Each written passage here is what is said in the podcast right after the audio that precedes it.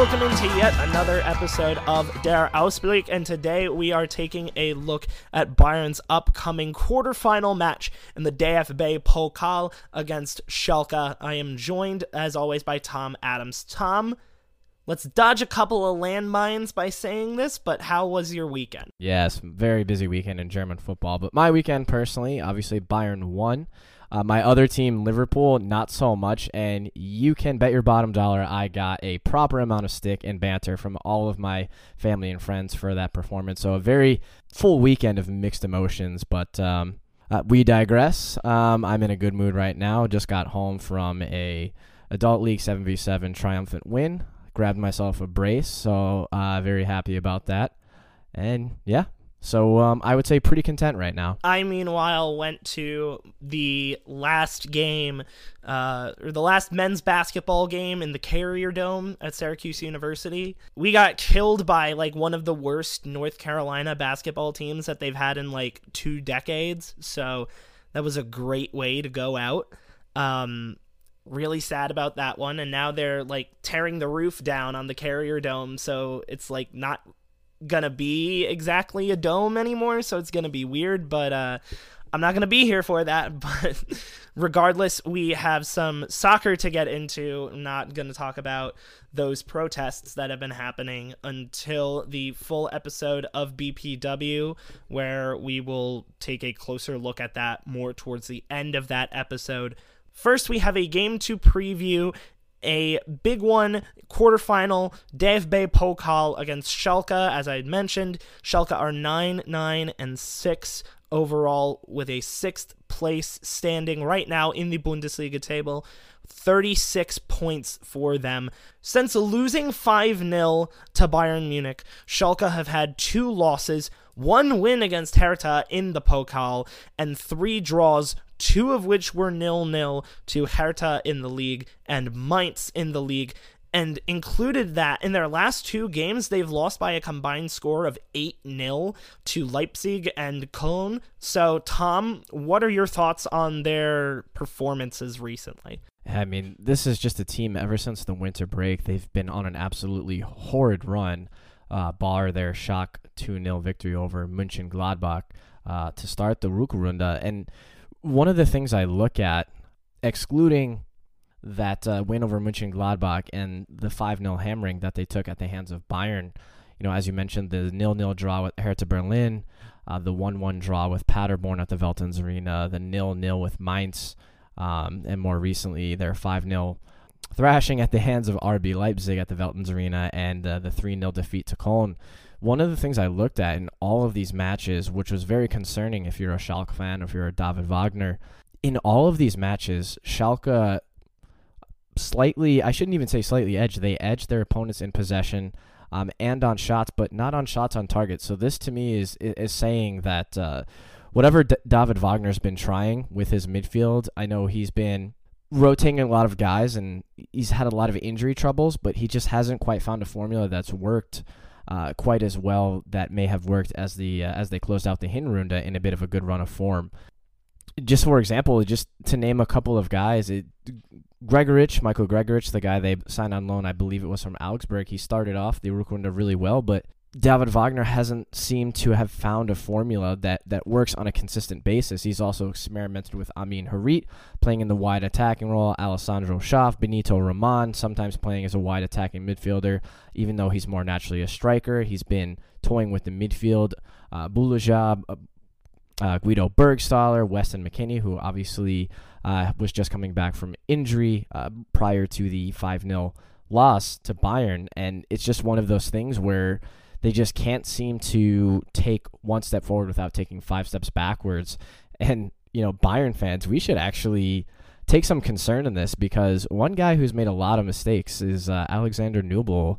Um, you may be familiar with that guy because he's going to be a Bayern player this summer and next season, and he has not been playing fantastic uh, as of late. And you know, if you want to get a gist of what I'm saying, go ahead and watch highlights from uh, Köln's 3 0 win over Schalke, the last goal. It'll make you cringe um, if you're looking forward to next season. But uh, yeah, it's just been one of those things. Uh, yes, injury problems have mounted. David Wagner has not had any luck in that sense, but he just has not found the right formula.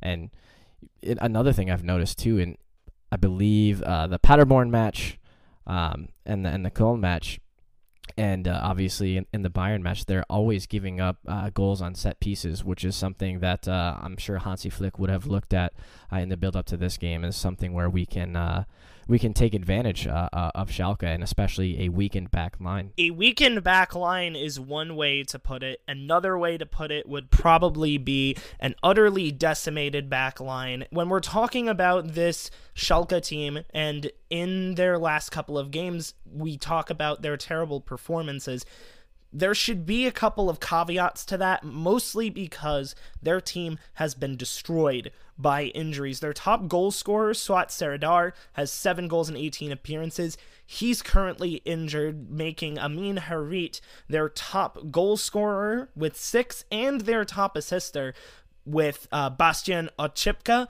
But the important things are in their midfield and their back line. They are just absolutely decimated at this point I hate to keep mentioning that, but it, if you go onto Transfermarkt, you can just go and look down, and it's just a sea of red crosses indicating injuries. They do have Weston McKennie back. He was absent the last game with an injury, so that's good for them.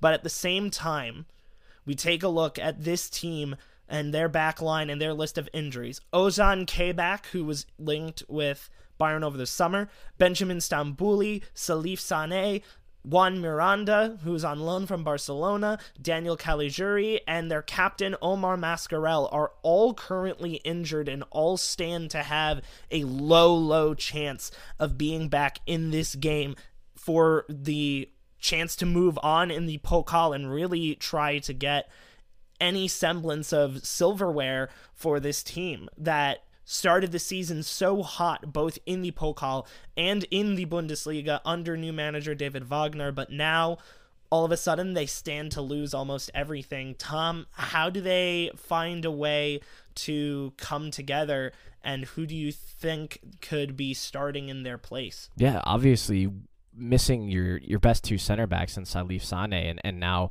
Kabak who came off injured in the first half against FC Köln he does not have a lot of choices, and, and I think that he doesn't really have a lot of options in that respect. I think basically what's going to happen tomorrow, he's just going to basically use uh, Jean-Clair Todibo, which is the sub that came on for Kabak when he came up, uh, pulled up with his injury in that first half, and I think he's just going to go with the back line that he has available: uh, Shipka, Nastasic, uh, obviously as I mentioned, uh, Todibo, and then Kenny. And I think where he really has to get it right is the midfield that's playing just ahead of those guys against Bayern. And I think against Bayern, what he's going to do is maybe bring in a guy um, more of an anchor like Guido Burgstaller and maybe go either four or five uh, across the, the midfield.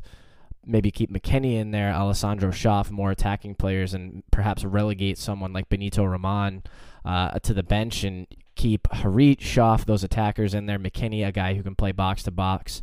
Uh, Guido Burgstaller, and perhaps even uh, Bujalab as those anchors just ahead of the back line, and maybe keeping Gregoritsch up front. It's it's a very very uh, tough one to get right for David Wagner, especially with the amazing form that Bayern are in.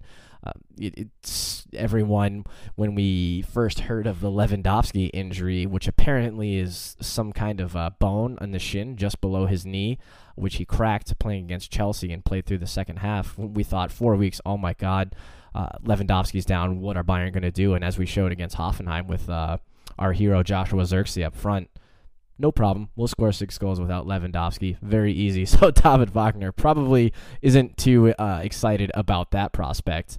Uh, and I've just read, I've seen something from Kicker. It, looks like uh, Hansi Flick, from what they're saying, is planning on going with an unchanged starting 11 uh, from Hoffenheim. So uh, David Wagner certainly is very worried and will be uh, very mindful of just packing that midfield and doing everything he can to keep this game close for as long as he can and trying to get something uh, on the counterattack. I think that's really the only option he has because, as they've shown in recent weeks, when when they concede and go down early, when they try and play more open and more more forward and more attacking, it just has really been their Achilles heel, getting hit on the counterattack, just as Köln had showed, just had, as Leipzig had showed.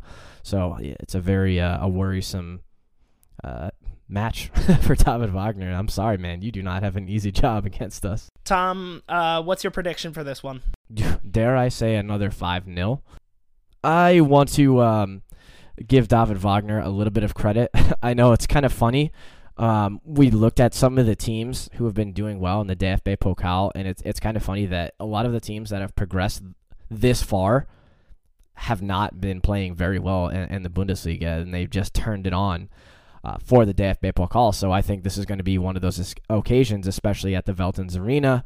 Uh, Schalke having the home field advantage, I think that has a um, a massive effect on on the natural ebb and flow of the match. So I'm going to go uh, with a 3 0 uh, win for Bayern. Two goals in the first half and one in the second half.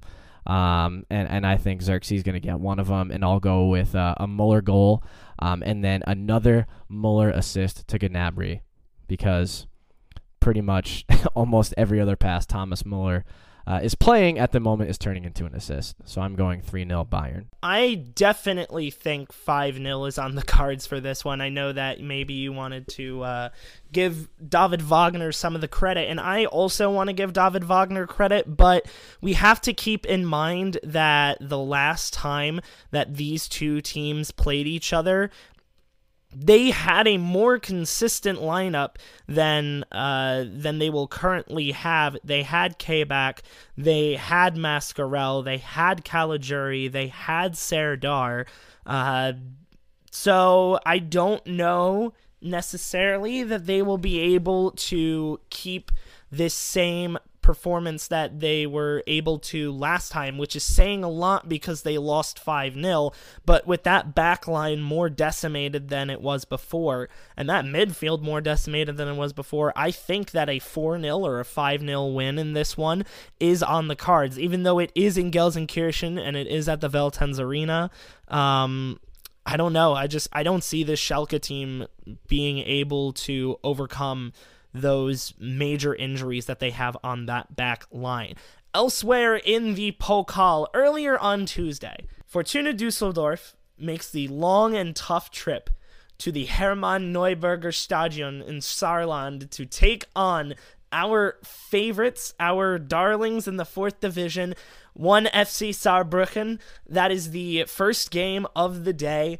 I know for a fact I will be watching it. I know for a fact that I will be rooting for Saarbrücken, and I think that they actually may have the ability to come out and grind out like a 2-1 win because this Dusseldorf team for some reason has been doing really really well in the Pokal over this season. Then Wednesday we have Bayer Leverkusen playing at home against Union Berlin and then Eintracht has Werder Bremen traveling to Frankfurt in order to play that match. Tom I'm going to say that Saarbrücken advances hopefully I'm going to also say that Union is able to upset Leverkusen, and then my heart wants to tell me Werder Bremen over Eintracht to make it incredibly interesting to have all these lower sides that aren't doing terribly well either in the Bundesliga or in whatever lower division that they're in go on and do really really well in the Bundesliga.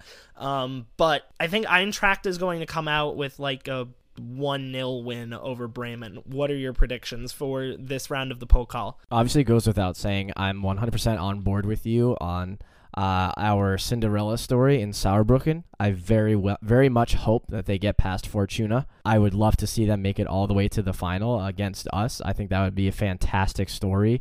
I don't, um, you know, I don't recall the last time a, a, a non Bundesliga side has made it to the final. I know someone out there listening or, or someone that uh, is a reader uh, of BFW will probably know that. We probably have some other contributors that, that know the answer to that, um, but I, it's just not something I've looked up. But I think it would be very interesting. Um, and like uh, you were just saying, and I was mentioning earlier, it is kind of funny that a lot of the teams that have made it thus far, other than than Bayern, you know, haven't been doing very well or have been very streaky, very patchy uh, in the Bundesliga. Um, because of that, I would Love to see Union Berlin progress and make it all the way to the final as well, but obviously there can only be two teams in the final. Realistically, Leverkusen, I think they did a very good job holding Leipzig to a 1-1 draw recently. played fantastic over two legs against FC Porto uh, in the Europa League. I think they're in, in fine form. I can't see them losing out at home to Union Berlin. So I, I, I am going to go with Leverkusen in that one. And I'm kind of going to agree agree with you there, but Werder Bremen just seem to have this uh, aura about them uh, in the DFB call where they just always seem to knock out Borussia Dortmund and advance to the uh, you know later stages, at least the quarterfinals. Um, I can't see them getting past Eintracht though. It's just again two teams that are in very contrasting forms. Um, I know I was listening to the the Gegenpressing podcast uh, earlier today, and Manuel Veth was saying that he recently was at the Weserstadion uh, for a Werder Bremen match, and that just beneath the press area, fans were already uh, yelling for Florian Kohfeldt's head. So that kind of gives you uh, a little glimpse of to what the mood is like at, at Werder Bremen right now. So I just can't see them turning it on enough to get past Eintracht Frankfurt. Uh, so that's it. Saarbrücken, Bayern, Leverkusen, and Eintracht on to the semifinals. To answer that question for you, Tommy, there have only been three occasions since the turn of the millennium that a non Bundesliga team had been in the final of the DFB Pokal. In the 2000 2001 season, it was Union Berlin who was the last third division side to make it. They were playing in the Regionalliga Nord at the time. They lost to Schalke. In the 03 04 season, Alemannia Aachen lost to Werder Bremen. And in 2010 11, MSV Duisburg lost to Schalke. And that was the last time that we had a non Bundesliga team in the final. The last non Bundesliga team to win, you'd have to go all the way back to the 1969 70 season when Kickers Offenbach won that tournament back then. So, as much as we would love to see Saarbrücken go ahead and make it to the final, it's a little bit of a fairy tale, but sometimes fairy tales do come true, and that's what we can hope for. And with that, we will wrap up this episode. We will have a full episode of the Bavarian Podcast Works show coming to you soon. But until then, be sure to like, rate, share, subscribe, and download us on Apple Podcasts, Google Podcasts, Spotify, and anywhere else you get your quality audio content. And be sure to read us at BavarianFootballWorks.com and follow us on Twitter at BavarianFBWorks. And until next time, we will see you later. Auf Wiedersehen.